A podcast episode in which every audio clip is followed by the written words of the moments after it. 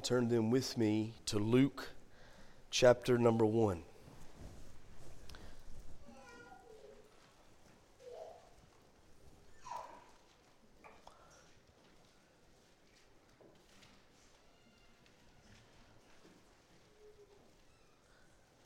Bring our lights up, guys. Two weeks ago, I went over to uh, Fulton, Mississippi, and went to Walmart so that uh, I could pick up a few things that we, thank you, honey, that we needed around the house. And I gathered everything up and was standing in the checkout line waiting to check out and uh, there was two ladies standing in front of me that looked an awful lot alike. And so I, I'm going to assume this morning that they were probably either sisters or cousins, something. They looked to be in the same family anyway. And I couldn't help but overhear what they were saying. And they were talking about what their favorite holiday was. And the lady that was closest to me, she looked over at the other lady and she said, I just love Christmas. Christmas is my favorite time of the year. It's my favorite holiday. And the lady that was with her, I could tell that statement somewhat aggravated her. And, uh, and I knew that because she did something that most women do. And maybe I shouldn't say most, maybe I, I shouldn't make that blanket, blanket statement that most women do this. Let me say that the women I know in my life do this, all right? And what they do, they have the ability to knock their neck muscles in neutral whenever they need to. So that their head can move any way it wants to move while they're saying something they really want you to understand. I mean, if they are really kind of irritated or aggravated about something, they'll knock that neck in neutral and they'll let you know it. And that's what she did. She turned around she said, How can you say Christmas is your favorite holiday? And I was thinking, this woman really don't like Christmas, you know? And she said, if we didn't have Easter, Jesus, that's why she did it. Jesus wouldn't have rose from the grave. And I was like, hey, pretty good. And so then the Christmas lady looked back at her and she knocked her neck out of gear.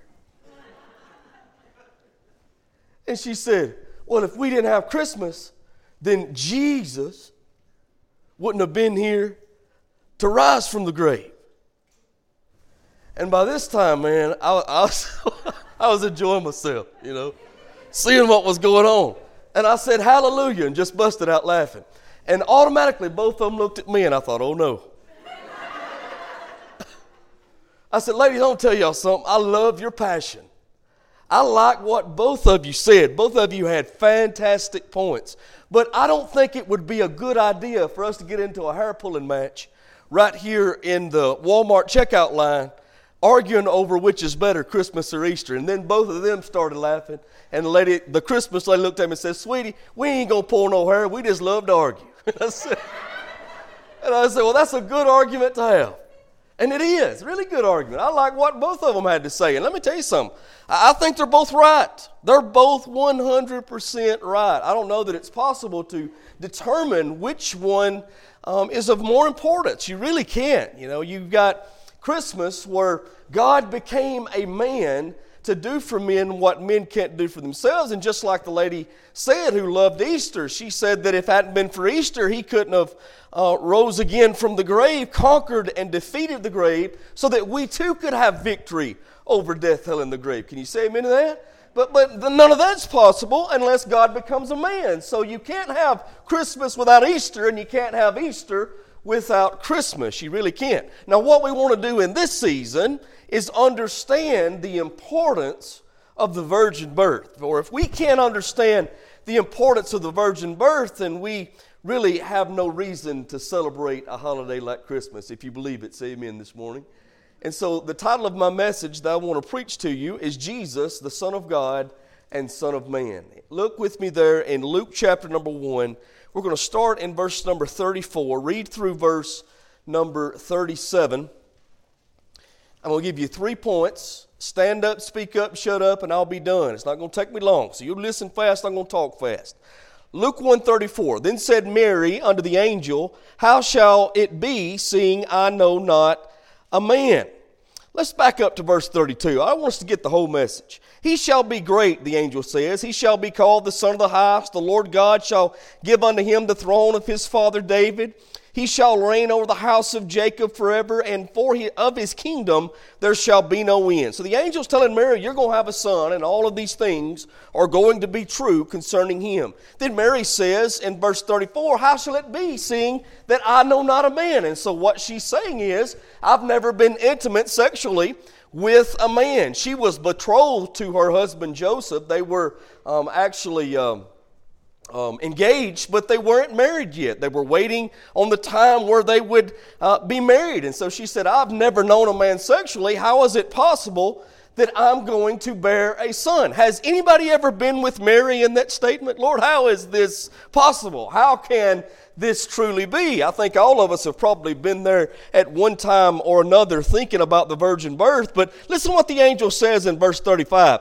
And the angel answered and said unto her, The Holy Ghost shall come upon thee, and, he sh- and the power of the highest shall overshadow thee. Therefore also that holy thing which shall be born of thee shall be called the Son of God. If you believe it, say amen. Now, watch what else it says. Verse 36 And behold, thy cousin Elizabeth, she hath also conceived in her old age.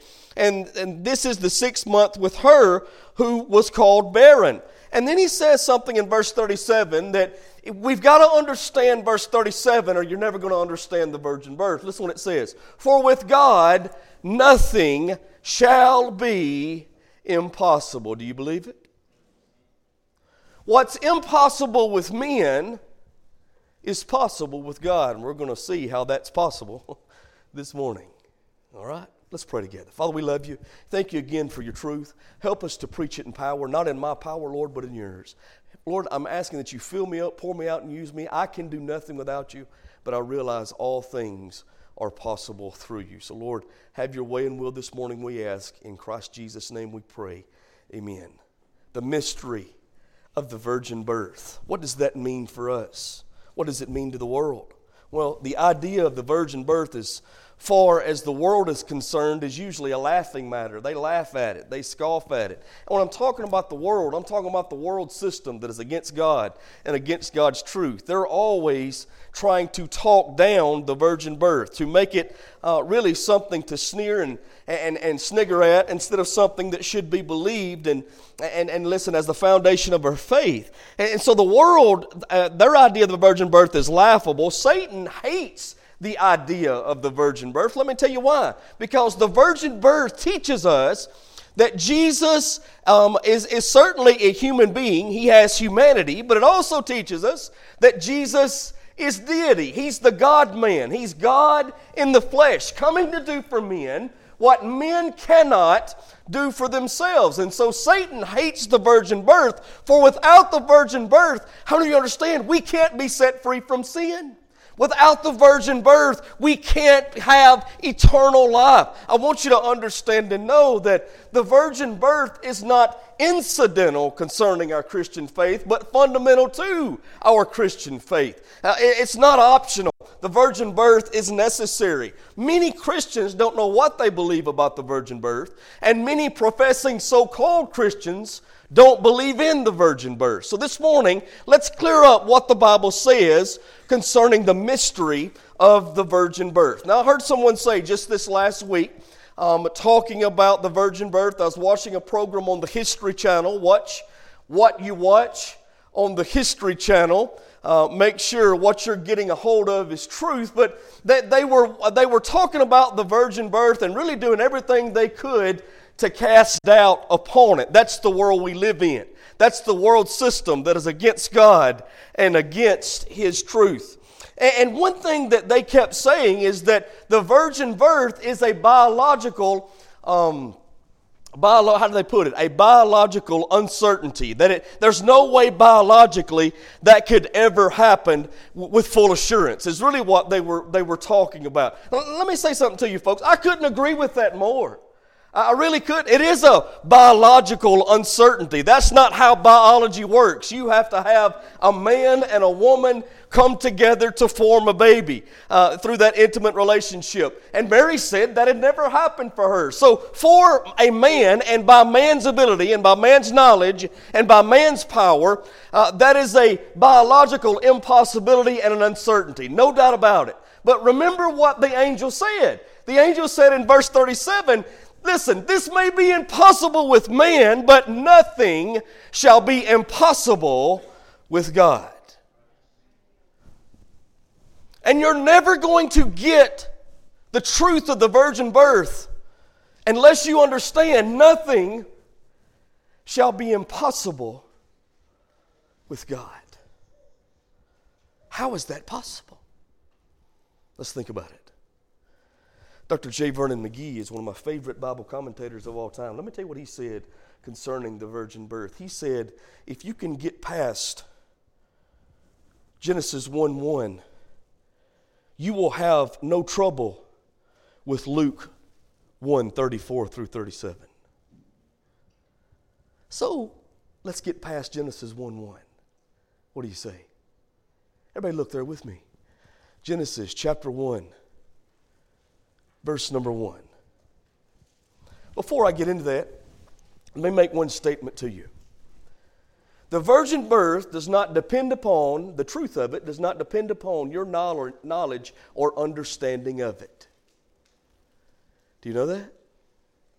Whether you have knowledge of it or you, tr- or you fully understand it, that does not make it um, untrue or true. It's just true because it is.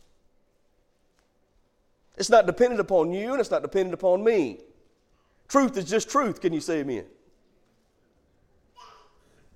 And the, and the reason I say that, because a lot of people say, well, if I, if I don't have knowledge of something or I don't fully understand something, I'm not going to trust in it. Well, that, that would be really uh, a lie because you do it all the time.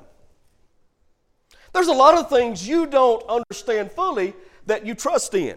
Can, can, anybody draw me a schematic? Maybe some can in the building, but can anybody draw me a, a schematic of how the power comes from uh, the, the, the, dam where it's created there with, at the water uh, electric power plant and, and, and it runs through the wires and then runs into your home and runs into this building? And can you draw me a schematic and explain to me how electricity works? Anybody do that? I can't. But you know what?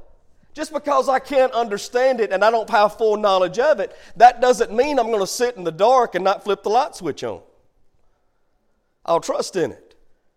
Let me ask you this. Yesterday we went, had the, the opportunity to go to over to Atlanta and spent some time with brothers and, with my brothers and sisters in Jesus. Had a great trip over there, and one of the things we did was stop got us a good steak before we came home. And I was sitting there eating that steak, man. It was fantastic, cooked just right.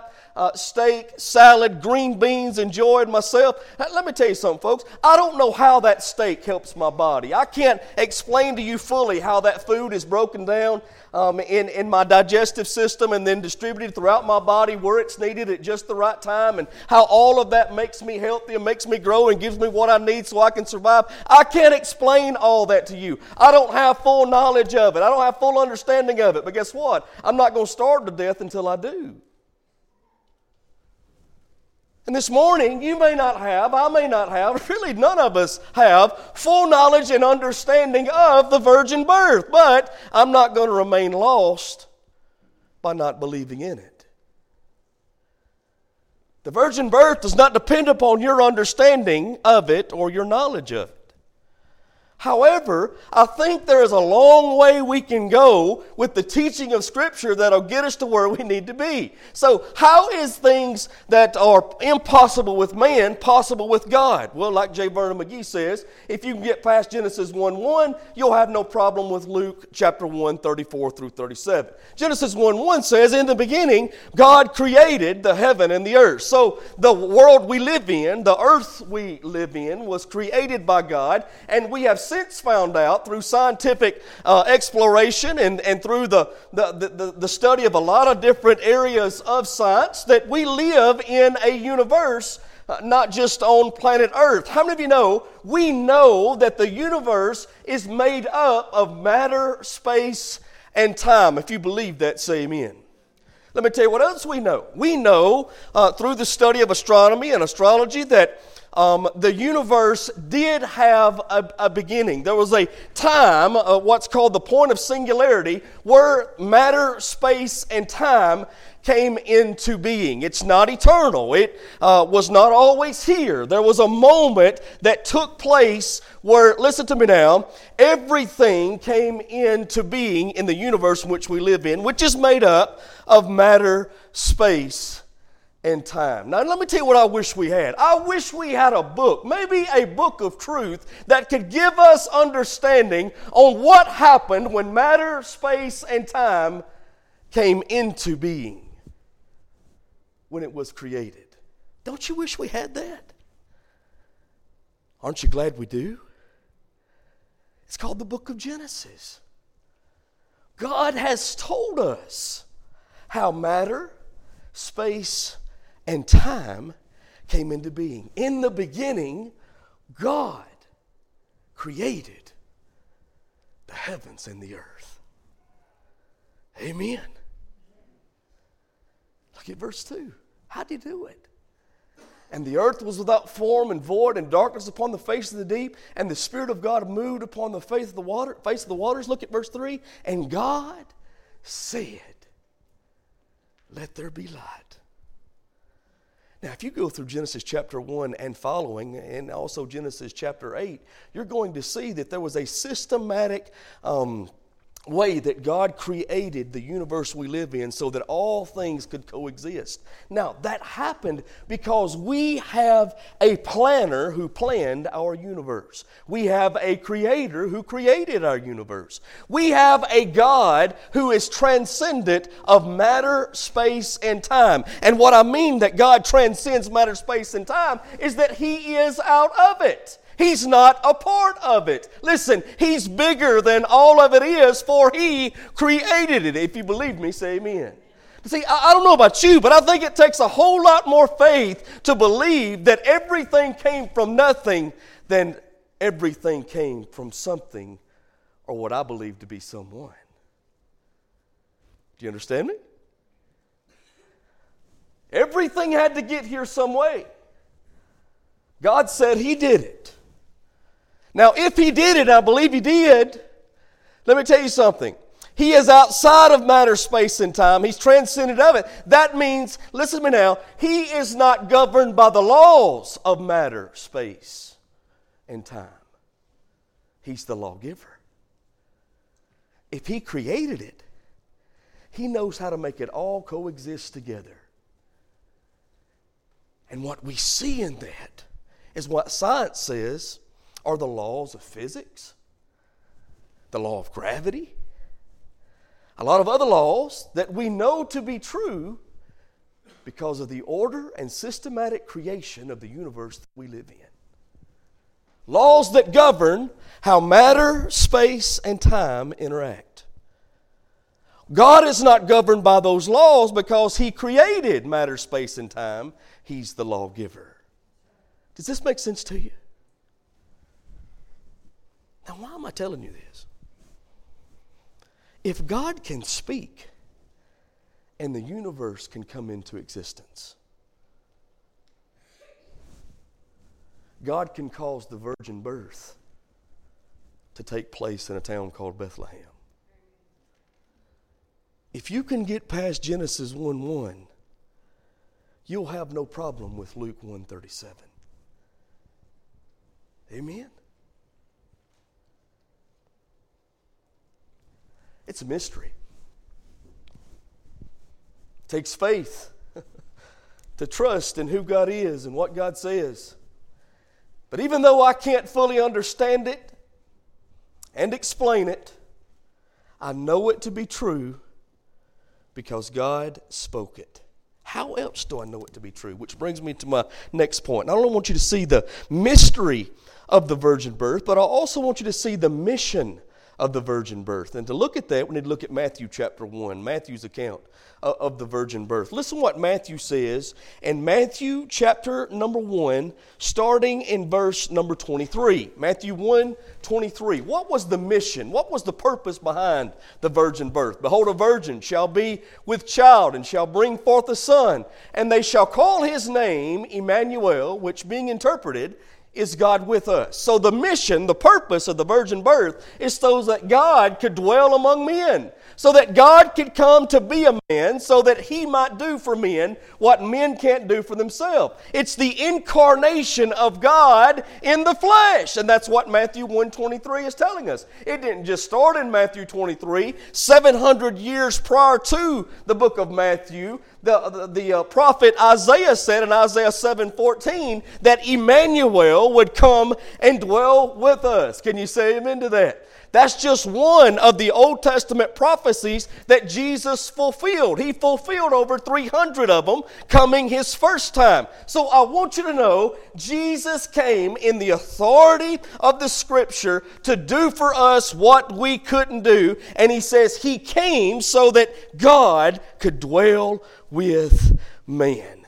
Emmanuel, God is with us. Now, how do we know that Jesus is God? How do we know that? Let me give you three reasons. Number one, Jesus told us he was God. Have you ever been talking to somebody? I, this happened to me a few years ago. I was talking to a young man as when we were on a mission trip, and he asked me um, if I believe Jesus was God. And I said, Absolutely, I believe Jesus is God. He said, Well, Jesus never claimed to be God in the scriptures. If anybody ever tells you that, let me tell you something, folks. They've never read the New Testament. Because over and over and over and over again, Jesus made the claim to be deity. Over and over and over again. About six times throughout the book of John, you're going to find where Jesus made the claim to be deity. I'm not going to go through all six with you, but I do want to give you three of them. The first one I want you to see is in John chapter number 10. Let's look there. John chapter number 10.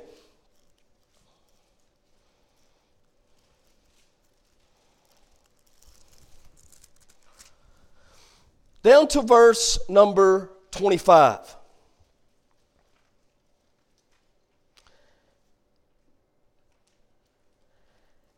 He said, I told you, and you believe not.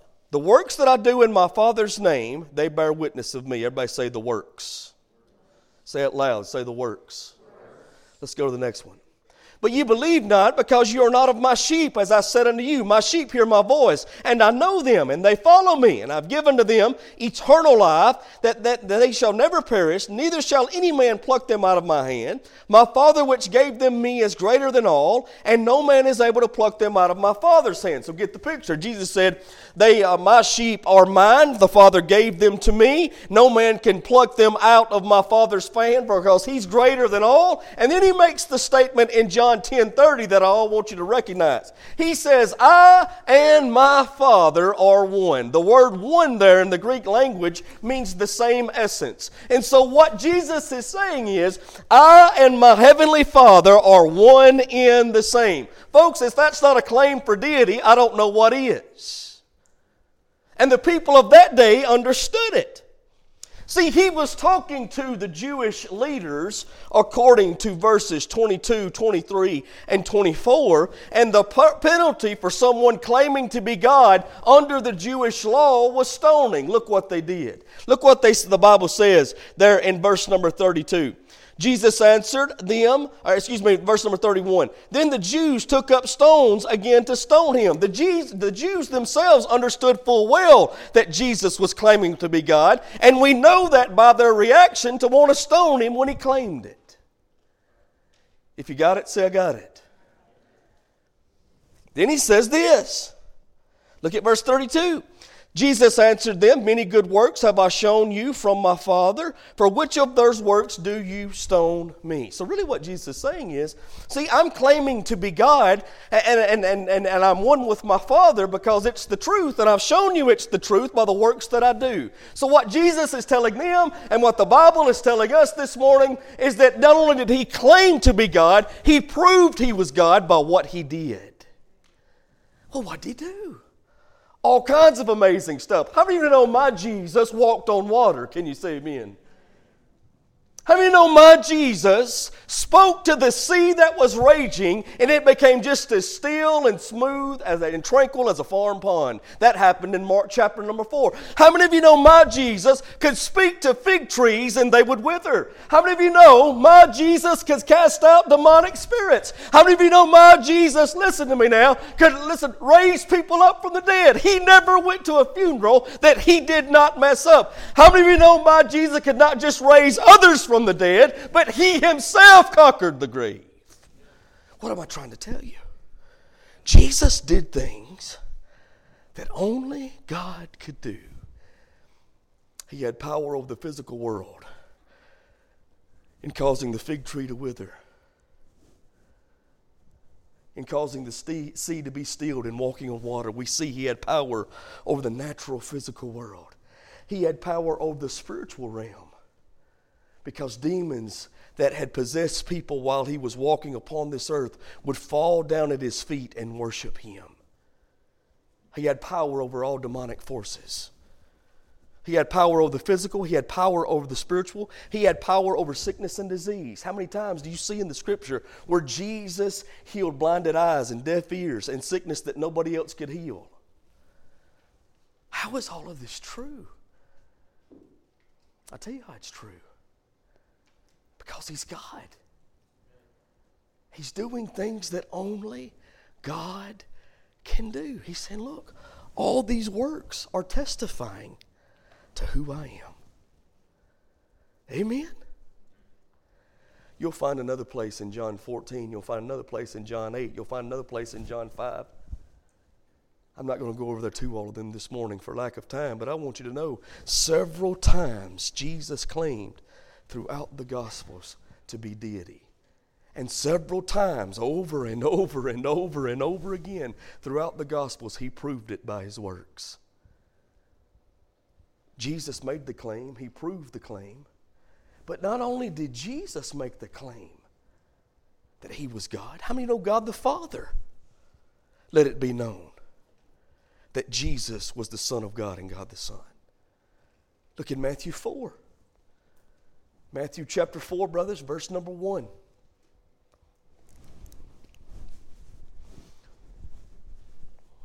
Matthew chapter 4, excuse me, chapter 3 instead of 4.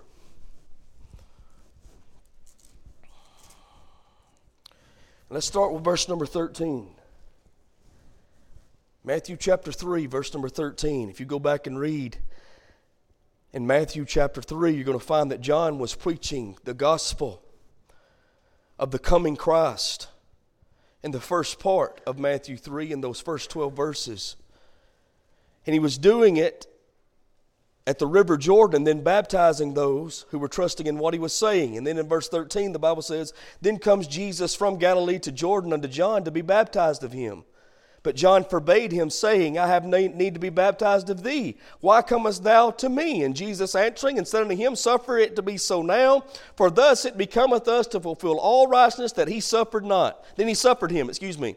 And, Jesus, when he was baptized, went up straightway out of the water, and lo, the heavens were opened unto him, and he saw the Spirit of God descending like a dove and lighting upon him. Now look at verse 17. I want everybody to notice this.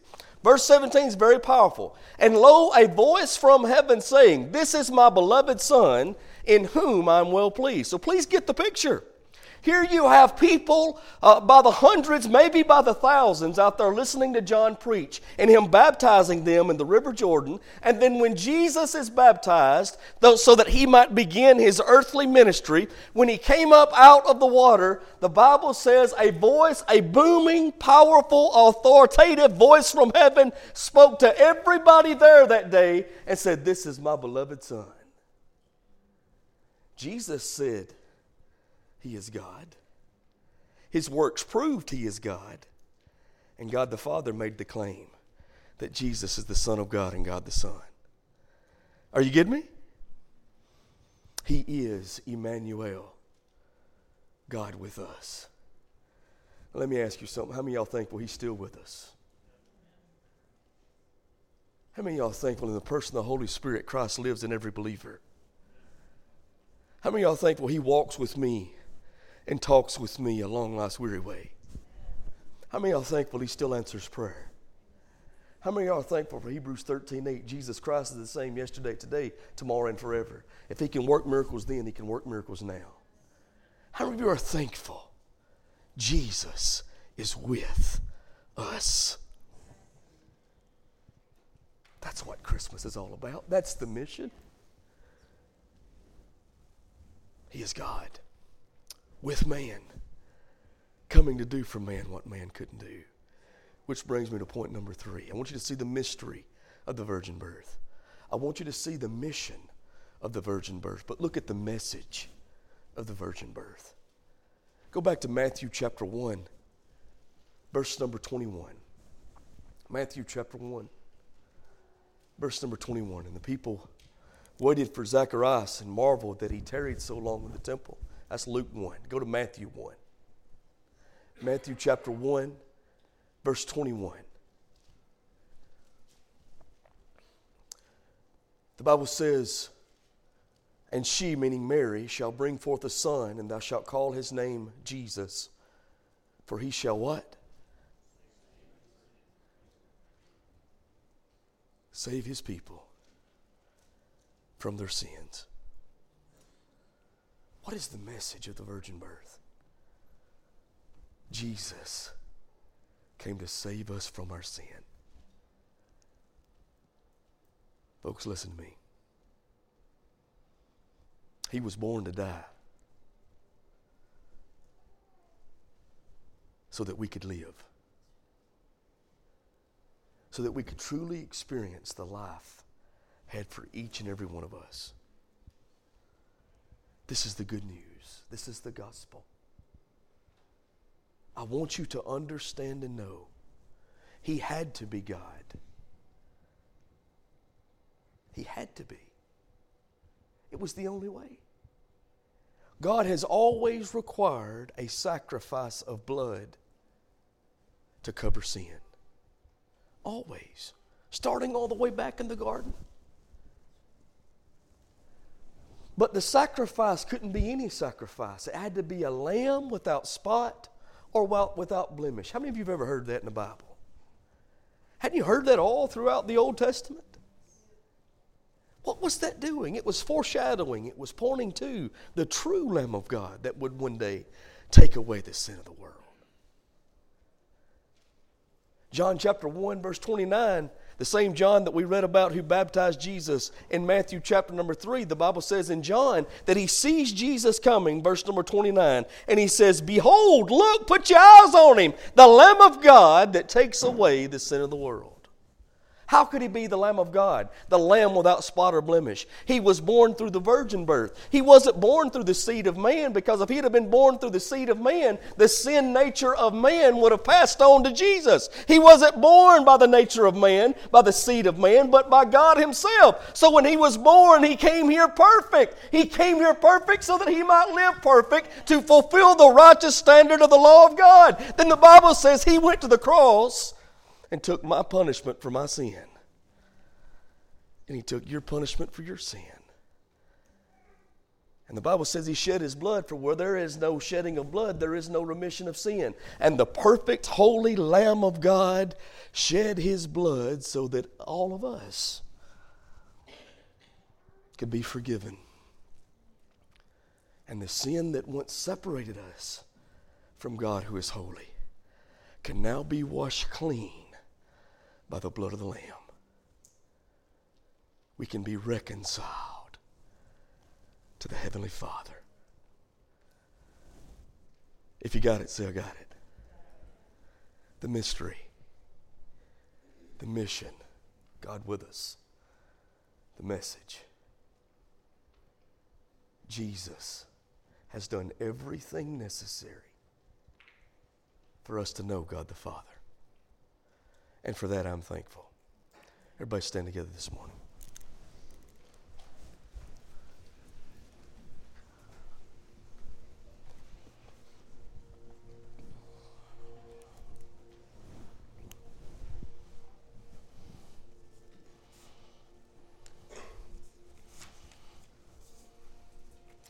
Your invitation, excuse me, your invitation is this. First and foremost, do you know this Jesus I speak of? I hope so. If not, you can. He's already finished the work. Now, by grace through faith, you can be saved. And I would love this morning to show you what that means. Won't you come? This altar is always open. Listen, I, if you're here today and you know God the Holy Spirit has spoke to your heart, you know it's time for you to trust in Jesus. There's that wooing, there's that drawing, there's that tugging at your spirit. Today is a day of salvation. I want to share with you in the Word of God what it means to trust in Christ. Again, walking an aisle don't save you, and being in a church don't save you, but I can share with you through God's precious, powerful word what it means to be born again. I would love to do that. This altar is open for you. You are invited. Now, if you're here this morning and you are a child of God, I wish that I could tell you. I really do. I wish I could tell you because you've placed faith in Jesus that from here on out, it's going to be hunky dory and hallelujah. I wish I could tell you it's going to be strawberries and cream from here on out. I wish I could tell you ain't nothing ever bad going to happen to you. I wish I could tell you you're never going to have troubles, trials, or tribulation, but if I told you that, I'd be lying to you. But I can tell you this if God is able to speak, and the universe itself comes into existence. What can't he do? Some of you this morning are struggling in relationships, and it's the Christmas season, and you're worried about it because at Christmas time you got to deal with relationships, whether you like to or not.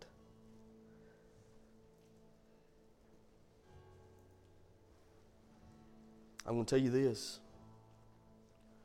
God, by His power, can restore the years the enemy has stolen. God, by His power, can fix your heart and people's heart so that re- relationships can be restored. How about asking Him to do just that? Brother Roy spoke to us this morning on the power of prayer. I'm thankful for that. Listen to me. God is listening. Ask Him.